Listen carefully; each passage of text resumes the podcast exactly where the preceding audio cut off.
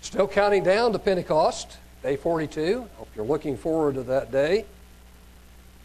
In Romans, the third chapter, Paul makes this statement in his epistle.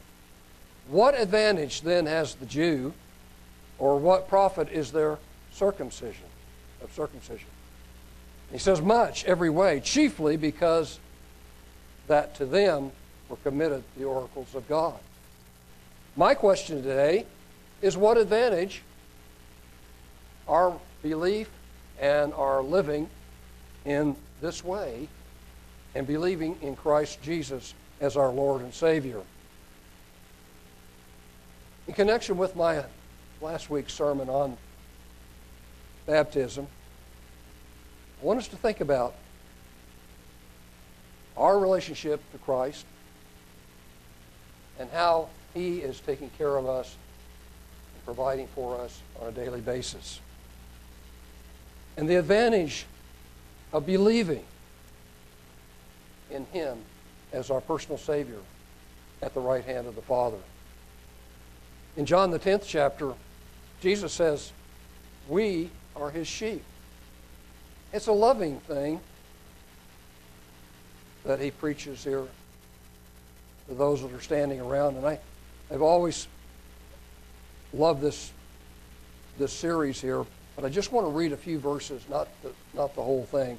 Beginning in chapter 10 of John, beginning in verse 25.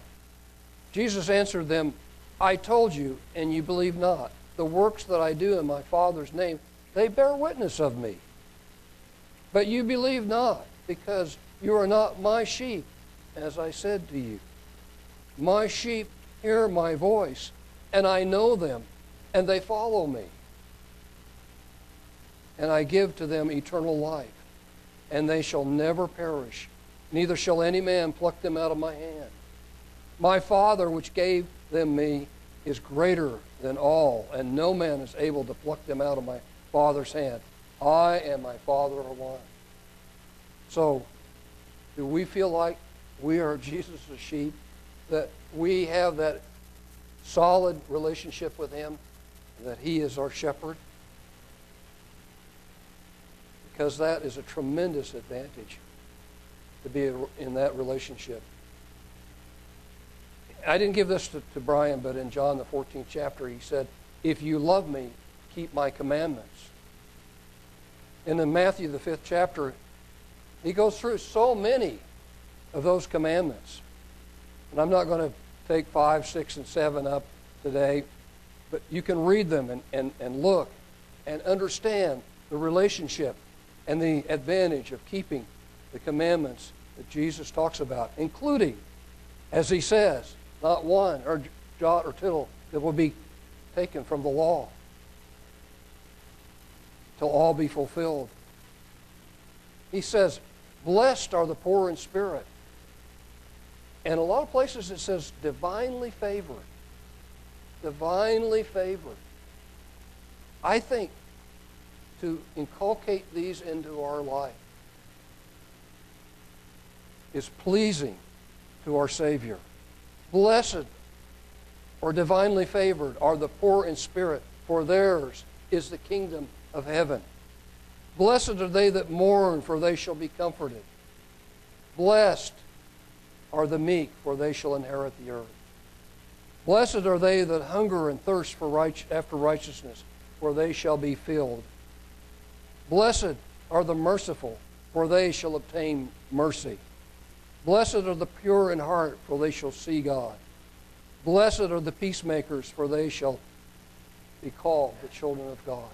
All of those are so positive, such an advantage that Jesus has given you. And after, and I wasn't going to go through this because sometimes we, we, we feel a little bit cloistered when we have to understand that there are sometimes persecutions. But from Mark's message, I would like to read these couple of verses here also. Blessed are they which are persecuted for righteousness' sake, for theirs is the kingdom of heaven.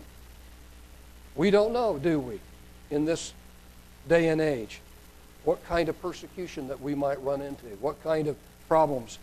Um, Christians around the world who claim to understand and believe in Christ are being persecuted, are losing their lives, and then even families, like the Coptic Christians in that bus. Blessed are you when men shall revile you, persecute you, and shall say all manner of evil against you falsely for my sake. Rejoice and be exceedingly glad, for great is your reward in heaven. For so persecuted the prophets which were before you. And so we see some instruction, some, some positive instruction from Jesus, how we can be in that divine favor, blessed, blessed. And of course, his Sermon on the Mount continues on, and there's so much in there. We won't go into that today.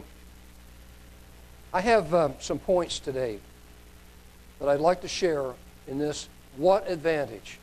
What advantage is there in being a Christian, in living this way of life, of keeping the Sabbath, of keeping the holy days? What advantage do we have over all the rest of the world? And yet, we know that we're like the rest of the world. We're just human beings living our lives, and yet we have been called out of this world. We have been called out for a special calling. And God loves us. And that's the first point. God and Jesus Christ loves us. Romans 8. Go to Romans, the eighth chapter. We know all of these scriptures, but today we're going to be reviewing and looking at the advantages of keeping this way, of living this way. Romans 8, 37 through 39. Nay, in all these things we are more than conquerors through him that loved us. And you can read all of Romans 8. I love that chapter, but right now I'm just breaking into it for this very thought. For I am persuaded that neither death, nor life, nor angels, nor principalities, nor powers, nor things present, nor things to come, nor height, nor depth, nor any other creature shall be able to separate us from the love of God, which is in Christ Jesus our Lord. See how those are tied together and how they, they work together in us? Nothing can separate us from the love of God in Christ Jesus our Lord. One verse in Galatians, the second chapter, one verse, verse 20. I am crucified with Christ. Nevertheless, I live, yet not I, but Christ lives in me. And the life which I now live in the flesh, I live by the faith of the Son of God, who loved me and gave himself for me. You could take that scripture and apply it to yourself. Because that is exactly why it's written. That's why it is there. I am crucified with Christ when we went into that watery grave. Nevertheless, I live when we came back up out of that watery grave. But Christ lives in me. And the life which I now live in the flesh, I live by the faith of the Son of God who loved me and gave himself for me. His sacrifice is so important. In, Ephesians, the second chapter, in Ephesians, the second chapter, and from 4 to 8. But God, who is rich in mercy for his great love wherewith he loved us, even when we were dead in sins, has quickened us together with Christ. By grace you are saved and has raised us up together and made us to sit together in heavenly places in Christ Jesus. It's almost like we're already in the kingdom of God. Once we make that decision, once we are baptized, and once we come up out of that watery grave, we are a part of that kingdom. You read these words that Paul writes, and you understand that there is almost like, all right, you're in it. You're ready to go. I'm just I'm just waiting for that time when my kingdom will come to this earth, and I will put my children in my kingdom. And has raised us up together and made us to sit in heavenly places in Christ Jesus, that in the ages to come he might show the exceedingly exceeding riches of his grace in his kingdom towards us through Christ Jesus. For by grace you are saved through faith, and it's not of yourselves. It is the gift of God. It is such a loving, caring God and Jesus Christ that they have given this gift of eternal life. Looking forward to that. I have some more to talk about that later in the message, too. In Ephesians, the fifth chapter, trying to make it easy, not a lot of turning here. Just scriptures, one right after the other. One and two. Be you therefore followers of God as dear children. God and Christ are eternal. We're, we're, we're, we're less than babes. We're almost in the womb. And so we're like dear children to them, watching over us. And walk in love as Christ also has loved us and has given himself for us an offering and a sacrifice to God for a sweet smelling savor. Making all of this possible, making our life possible through Jesus Christ, making our hope possible through Jesus Christ. In 1 John, the fourth chapter,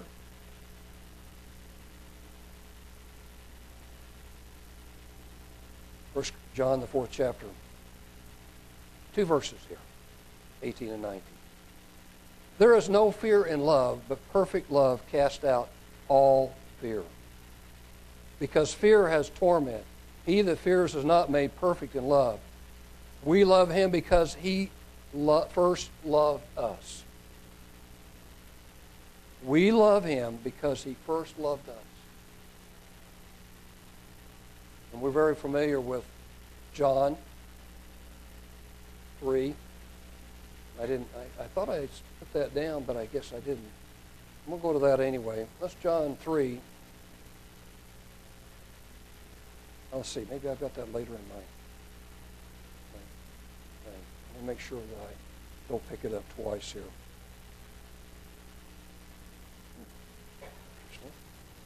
Let's go to John, the third chapter. 14, 15, and 16.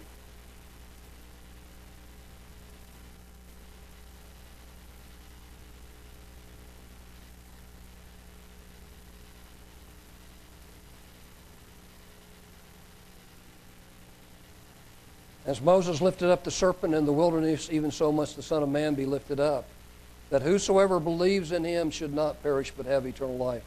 For God so loved the world that he gave his only begotten Son, that whosoever believes in him should not perish but have everlasting life. The love of God is so deep and so strong that he gave his Son looking into the future so that those that believed on Christ could have everlasting life. Coming into the kingdom, being a part of that family. That's what it's all about, being a part of the family. One other thought that I didn't put in there was that now God loves us so much that He, through the, the sacrifice of Jesus Christ, His throne is open. We can go before Him. We can pray to Him. We don't have to go through anyone. We can physically come and spiritually, I think we're standing in front of that beautiful throne. Jesus Christ at the right hand of of the Father. And they are exuding their love for us and their desire that we be in their kingdom. And their desire that we have a place in that kingdom. And they look as though we are going to make it. We're, we're written in that book of life. And if we don't turn our back on God, we will be there in that kingdom. Grace now, this is a very large subject, very difficult to talk about, but I want to I want to cover a little bit of grace here today, because It's an important part of the relationship that, that God has with his children. Let's turn to Romans, the first chapter. And let's read what Paul has to write here about this, beginning in verse 1 through verse 7. Paul, a servant of Jesus Christ, called an apostle, separated to the gospel of, God, which he promised before by his prophets in the Holy Scriptures concerning his Son Jesus Christ, our Lord, which was made of the seed of David according to the flesh, and, and declared to be the Son of God with power according to the Spirit of holiness by the resurrection of the dead, by whom we have received grace and apostleship for obedience to the faith among all nations, for his name, among whom you also um, among whom you also the called of Jesus Christ. To all that be in Rome, beloved of God, called to be saints, grace to you and peace from God our Father and the Lord Jesus Christ. I love those salutations at the beginning of his epistles because they are so full of, of powerful messages. Just in those few verses, he, he has, he has laid some groundwork for his epistle to the Romans. Grace, I found in Thayer's, really interesting, um, many different ways of, of uh, bringing this out, but Thayer's uh, lexicon has this definition goodwill, loving kindness, and favor. That's grace. But he also goes on with this of the merciful kindness which God, exerting his holy influence upon souls, turns them to Christ, keeps, strengthens, increases them in Christ, in Christian faith, knowledge, affection, and kindles them to the exercise of Christian virtues. Uh, virtues. And so God working in us is grace. God working in us. And seeing Christ there. In Romans, the third chapter, I'm very familiar with all of these scriptures. 23 through 26. For all have sinned and come short of the glory of God. We could all quote that by heart. All have sinned and come short of the glory of God. Being justified freely by His grace through the redemption that is in Christ Jesus, whom God has set forth to be a propitiation. That's a sacrifice, a, a, an appeasement through faith in His blood to declare His righteousness for the remission of sins that are past through the forbearance of God. To declare, I say, at this time, his righteousness, that he might be just and the justifier of him which believes in Jesus. You see the advantage? Because we believe in Christ, we also have that relationship with God. He sees Christ, he sees the sacrifice, and he is willing to forgive our sins. For we have sinned. All have sinned and come short of the glory of God. Even the new man that comes out of that watery grave also has the problems. We're trying, we're overcoming, we're working on our lives, but we still have those problems, don't we? We are still um, with that weakness. We still have those weaknesses. And we need the redemptive sacrifice of Jesus Christ, the loving kindness Jesus Christ. As he sits at the right hand of the Father, as he does daily, hourly. Um, what was it? I, I remember reading some um, something about he's always available 24 7, 365 days in the year. Uh, businesses have that 365 days a year, 24 7. Well, that's God the Father and Jesus Christ. They're always available for you to go to them to pray, to ask, and to grow in faith and knowledge. In, in Romans, the fifth chapter, and beginning in, with two verses here, one and two. Therefore, being justified by faith, we have peace with God through our Lord Jesus Christ, by whom also we have access by faith into this grace wherewith we stand, and rejoice in hope for the glory of God. It gives us great peace to understand that they have a, a love for us, a place for us, a relationship with us. They dwell in us through the Spirit. There is so much in the Bible about all of these things that, that we have in here. In 1 Corinthians, the first chapter, verses 1 through 9, as we look at this through grace.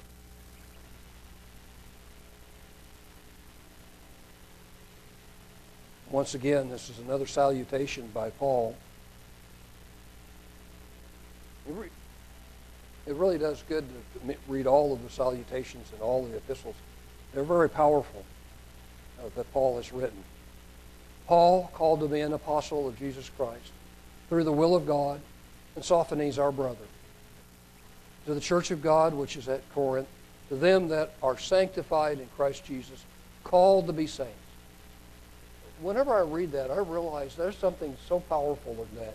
Called to be saints chosen, brethren. Sometimes we don't realize it. Sometimes we walk through our life and we really forget at that one t- point there was a calling that was happening in our life. We were, I got to go find out. I got to find out if this is real. I've got to look into this. I got to look into the Sabbath. I've got to, I got to find out. Now, of course, you've grown up in this way. Uh, that's different. That those of us that that were outside of it, grew up in the world, there is a point in which we, we come to that where we have to find out because God is moving us to that. And those that, are in, that grow up in the church, God also, through your reading, your studying, your, uh, He also wants you in His kingdom. He wants His children who are growing up in this way in His kingdom. He loves each and every one of us and to be called a saint.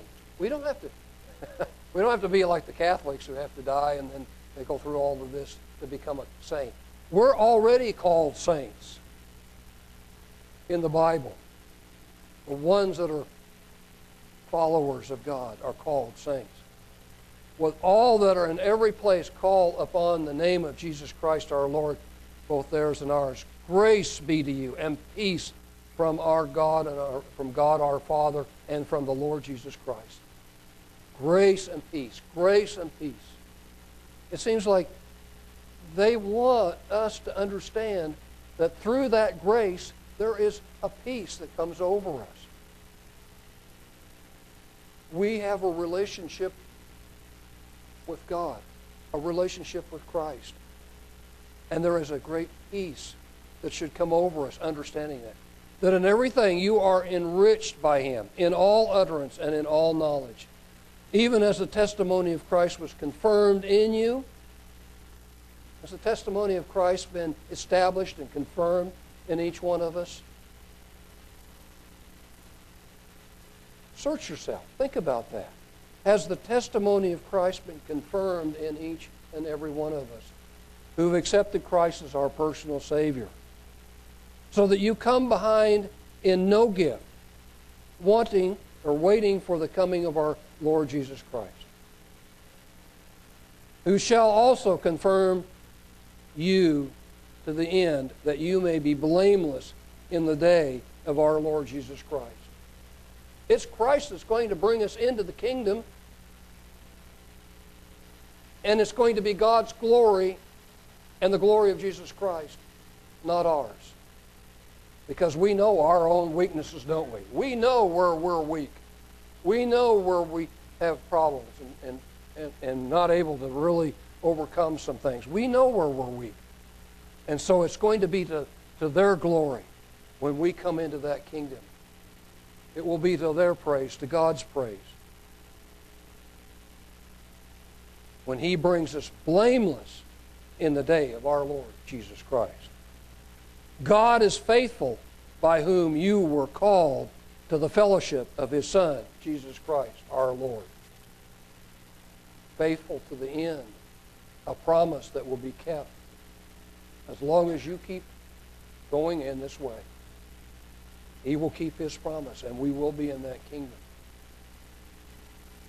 In Ephesians 1, another, another one of those salutations, some beautiful words in uh, Ephesians is just so full, so powerful.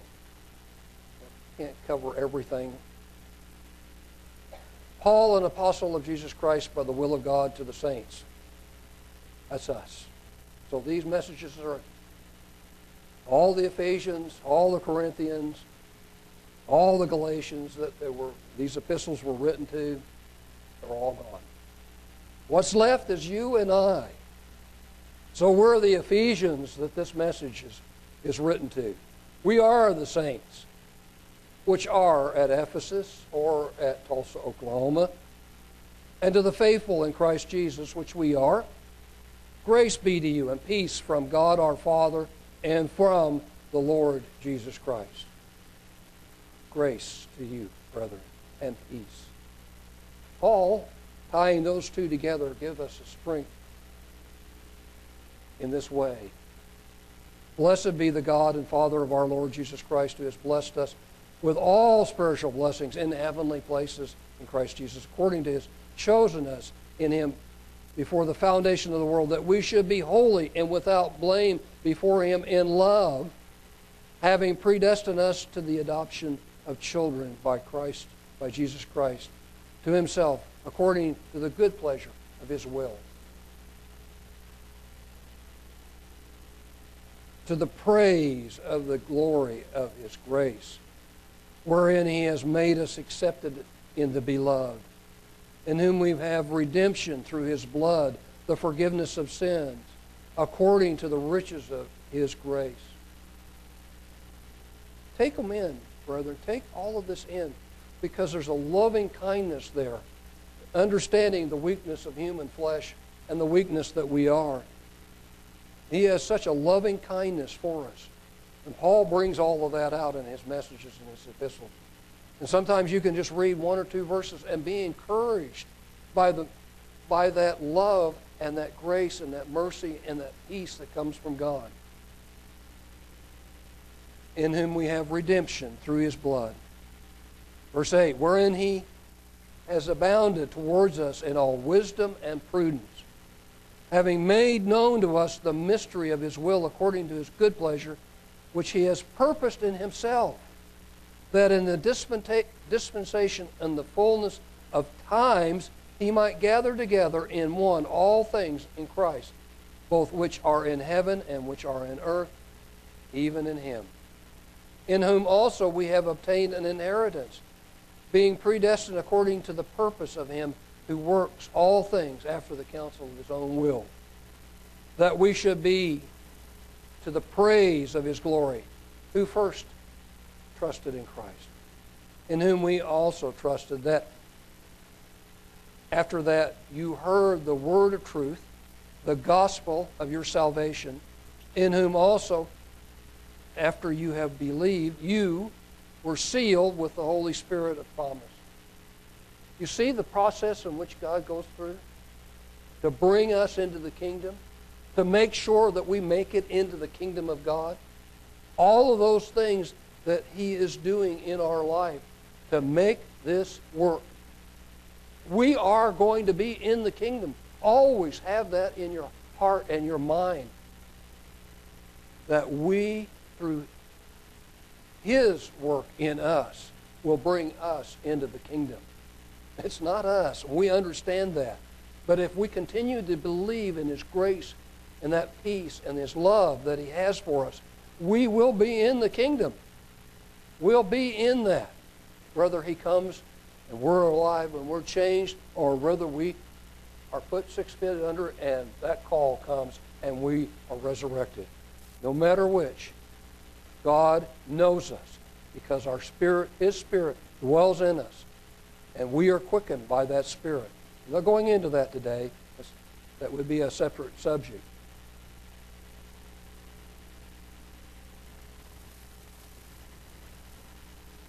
Verse 13, in whom uh, you also trusted after that you heard the word of truth, the gospel of your salvation, in whom also after you believed you were sealed with the Holy Spirit of promise, which is the earnest of our inheritance, until the redemption of the purchased possession to the praise of his glory.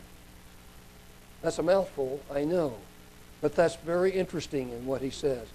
The earnest of our inheritance, it's a small down payment until the redemption, which will come, which is the change into the Spirit, of the purpose uh, of the uh, purchased possession, because we are purchased with the blood of Jesus Christ, to the praise of His glory, not ours, His glory.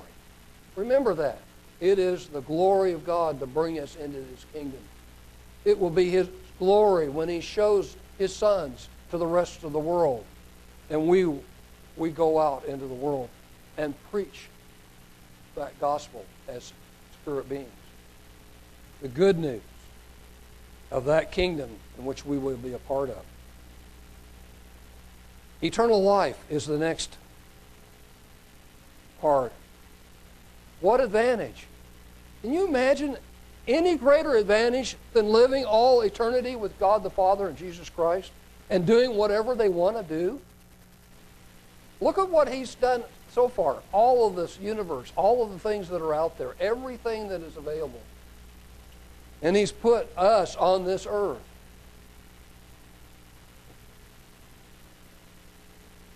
John, there's, let's go to Romans 6. I've already read John. I was trying to find that one. I already read that one. Let's go to Romans, the sixth chapter. Brian, I'm sorry, I'm got that a little bit of out of order. Romans 6 and verse 23. For the wages of sin is death. That's your payment for sinning. Death. To the ultimate, to the ultimate we know, that death is eternal death. It's not hell, burning forever in hell. The wages of sin is dying forever, being wiped, you know, all of our, the memory of that person being wiped out because of the sin. But the gift of God the gift, the loving gift of God, is eternal life through Jesus Christ our Lord. That's what He really wants to give everyone on the earth. He doesn't want to withhold or to, to have someone go into the lake of fire. Only those that are totally incorrigible, that will not repent, are going to see that death. What God really wants to do is He wants to give the gift of eternal life to all. We have that promise already, but we should want that promise for all of mankind and not want to see anyone perish. Just like God doesn't want to see anyone perish. The wages of sin is death. The gift of God is eternal life through Jesus Christ. The positive is the gift of God of eternal life. Now remember, at the end of baptism, you receive that gift of the Holy Spirit. Titus, the third chapter.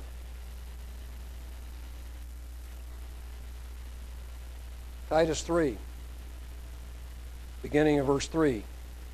For we ourselves also were sometimes foolish, disobedient, deceived, serving different lusts and pleasures, living in malice and envy, hateful, hating one another sometimes that's still a part of our life and it should be eliminated. But after that, the kindness and love of God, our Savior, toward man appeared. Not by works of righteousness, which we have done, but according to his mercy, he saved us by the washing of regeneration and renewing of the Holy Spirit which he said, shed on us abundantly through Christ Jesus our Lord. I got the right. Okay, through seven. That being justified by, um, that being justified by his grace, we should be made heirs according to the hope of eternal life. We have the hope of eternal life.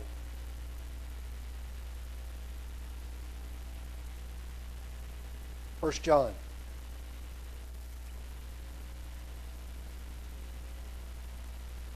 You can meditate on those scriptures and take them further on.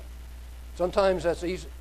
That they actually bring forth some other thoughts, other scriptures that come to mind that tie in to these scriptures. I'm only bringing a very small part of this message, which could be uh, have a lot of different points to it.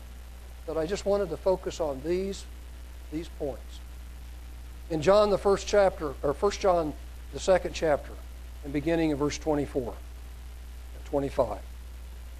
Let that therefore abide in you, which you have heard from the beginning. If that which you have heard from the beginning shall remain in you, you shall also continue in the Son and the Father. And this is the promise that He has promised us, even eternal life. It's not very conceivable for human beings sometimes to think about eternal life. When we see people die, we go to funerals, we do sometimes relatives, close, close people, and we see them die. Sometimes it's hard for us to comprehend life eternal, never dying. Thousands and thousands of years later, still alive, still brilliant, still generating energy because we're going to be like Christ in that kingdom, abiding in that, in the glory of God. In 1 John, the fifth chapter, I'm beginning in verse 11 and 12. And this is the record that God has given us eternal life. And this life is in His Son. He that has the Son has life. And he that has not the Son of God has not life. That's pretty positive. If you'd accept, if we've accepted Jesus Christ as our personal Savior, we have life. And we've accepted Him, that life will take us into the kingdom of God. Eternal life. We are sealed, special to God. He loves us. He loves us individually.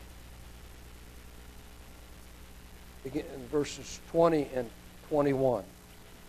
The last two verses in 1 John, the fifth chapter.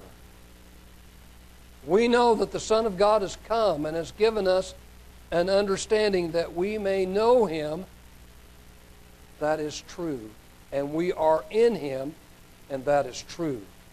Even in his Son, Jesus Christ, this is the true God and eternal life. Little children, keep yourselves from idols. Amen. Amen. Let's read that again. And we know that the Son of God is come. Do we know that the Son of God has come? Do we really believe that? I do. I believe that He came, He lived on this earth, that He was sacrificed and rose again the third day, and has given us an understanding that we may know Him. That is true. It's written in this book. Not only that, it's written in the pages of the Old Testament. It was prophesied of his coming. This powerful message. And we are in him, that is true, even in his Son, Jesus Christ. This is the true God and eternal life.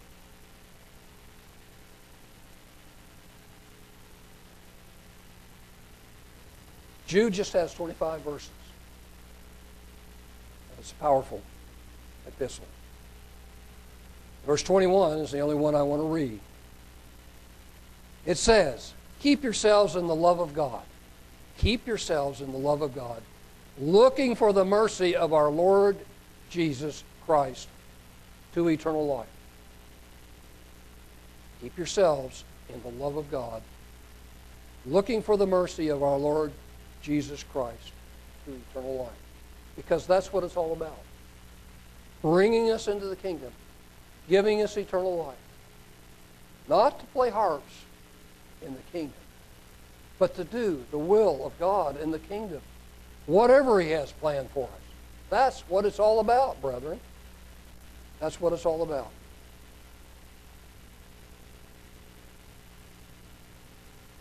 Now, let it be known that the Bible does talk about the things that are going to come up in the kingdom. It talks about crowns, it talks about being rulers. So we're not going to be playing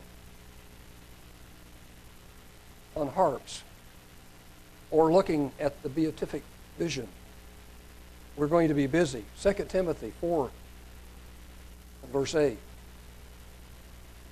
We've, I've read this many times, and many, many of us have read it.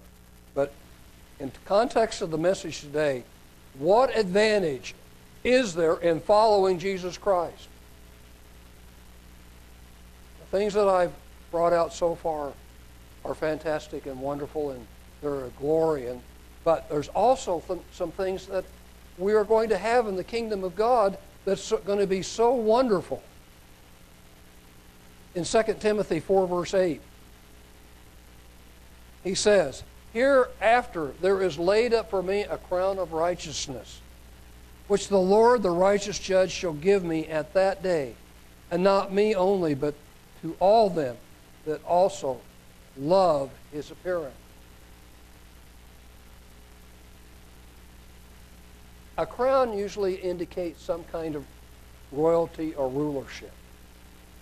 The crown of righteousness would be a crown of that would be a part of the, the ruling of God's way, of God's truth.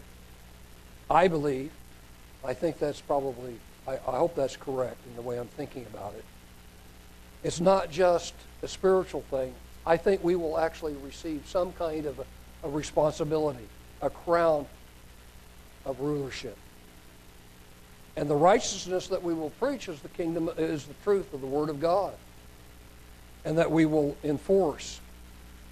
In James, the first chapter, I think all of us are very familiar with these because I know I've brought them out many times. But I love this because it encourages me. It encourages me, it encourages me to understand that God has a place for each and every person and a responsibility there. James 1 and verse 12. Blessed is the man that endures temptation, for when he is tried, he shall receive the crown of life, which the Lord has promised to them that love him. A crown of life, forever, eternity, special, given to each individual. In 1 Peter, the fifth chapter, 1 Peter 5.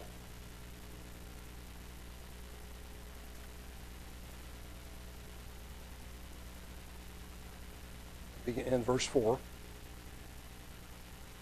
And when the chief shepherd, remember what it said in, in John, we are his sheep.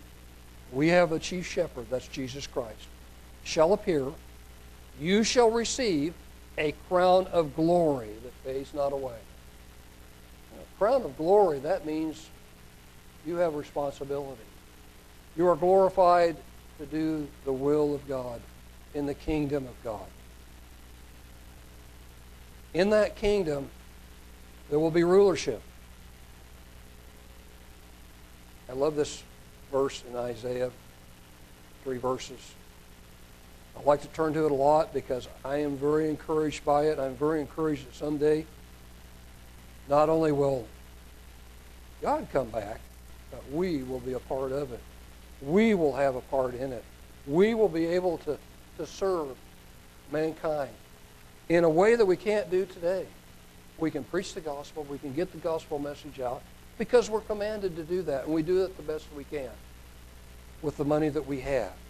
But someday, in the kingdom, as we are given those crowns, those special crowns, we're going to be a part of this kingdom that's going to come. In Isaiah, the second chapter, verse 2, it will come to pass in the last days that the mountain of the Lord's house shall be established in the top of the mountains and shall exalt shall be exalted above the hills, and the nations shall flow to it. So there's going to be a government that's going to be established. Brethren, you're going to be a part of it, and I'm going to be a part of it, and we're going to be um, working to bring absolute, total, and complete peace to this earth. Because this earth is going to be in shambles. And it's going to be chaotic. And it's going to be devastating. God is going to have to intervene before it's totally destroyed, as Jesus said. If he didn't intervene, all flesh would be destroyed. We have the capability in this society, in this world, to destroy every living thing, except for maybe the cockroaches. It's a, it's a sad thing to think that they might survive and probably would, would mutate to some degree because it doesn't seem like they hardly get rid of them. They're always there. But God will intervene before that happens, before all of mankind is totally and completely destroyed. Verse 3 it says, And many people shall go and say, Come you, let us go up to the mountain, to that kingdom that's set up in Jerusalem of the Lord, to the house of God of Jacob. He will teach us his ways, and we will walk in the paths. For out of Zion shall go forth the law and the word of the Lord from Jerusalem. They will come. They will want to learn. They will want to hear the message after the near destruction of this world. still will be judgment. So that means there's still going to be people left. So there's going to need to be judges. There's going to need to be people that are being uh, spirit beings that are going to be able to, to reach out and to teach and to train and, and to help and sometimes even to correct. They shall judge among the nations, and he shall judge among the nations, and shall rebuke many people, and they shall bear, beat their swords into plowshares, and their spears into pruning hooks. Nation shall not lift up sword against nation, neither shall they learn war any more. That hasn't happened. None of this has happened yet. It's future. It's coming. One day, on this earth, this will happen. This will be a part of the world. And we will be a part of that. One last thought, one last scripture. Let's turn to Revelation. Actually, I could read all of the, these wonderful things here in the book of Revelation, but I think I'm going to leave that for you to read them so you'll be encouraged. Remember, your gifts, your wonderful gifts are written for you, for each and every one of us in this book. When he talked about the churches, none of those churches really exist today. They are us. We are a part of it. And he says, to those that have an ear to hear, let them hear. They're written for our day and age. And so in Revelation, the second chapter, two verses, 26 and 27. And he that overcomes and keeps my works to the end, to him will I give power over the nations. Remember, we've been talking about rulership. We've been talking about having a responsibility on this earth. It's not just to twiddle our thumbs. God has a, has a plan. He always has a plan. He always has something already planned out, long before it ever happens. Long before it ever happens. Remember, he talked about predestinating those things to, to happen. Well, he had a plan that this that we would be a part of it. Maybe he didn't know, or maybe he did, who each individual was. But he had a plan. He that, uh, let's see, let's continue to read. And, uh, to him will I give power over the nations. He shall rule them with a rod of iron. As the vessel of a potter shall they be broken to shivers, even as I received of my Father. Why we will have to do that, I have, I have no idea. Are there going to be that many incorrigible people that we're going to have to hit them over the head to get them to believe, to understand that they no longer can just do whatever they want to do? That they're going to have to believe in God? that they're going to have to believe in the sons of God, that they're going to have to believe in the kingdom of God. Obviously, something is, is there's going to be a bunch of hard headed people that are going to have to, to be taken care of. And let's hope that we can break them so that they will believe and that they will come to repentance. And I will give him the morning star. And he says here at the end, He that has an ear, let him hear what the Spirit says to the churches. So these, this information is for us today. It is for us at this time. And it has been since this book was written, since the New Testament was written, since this book has been published. It's been for all saints to understand and to come to, to, to learn. So, what advantage? We just went through a few things. I haven't covered all the things that so many advantages of following this way of life. We have the love of God. I mean, He showed it to us through the sacrifice of Jesus Christ. He continues to show it by living in us, by teaching us, by training, by being, by being patient with us. We have the love of God and of Christ. There is that thing called grace. And sometimes we don't quite understand all of that and what God is doing with grace. And the, the hope of eternal life. And the glorious, wonderful, many rewards. Brethren, that is the advantage we have in Christ Jesus.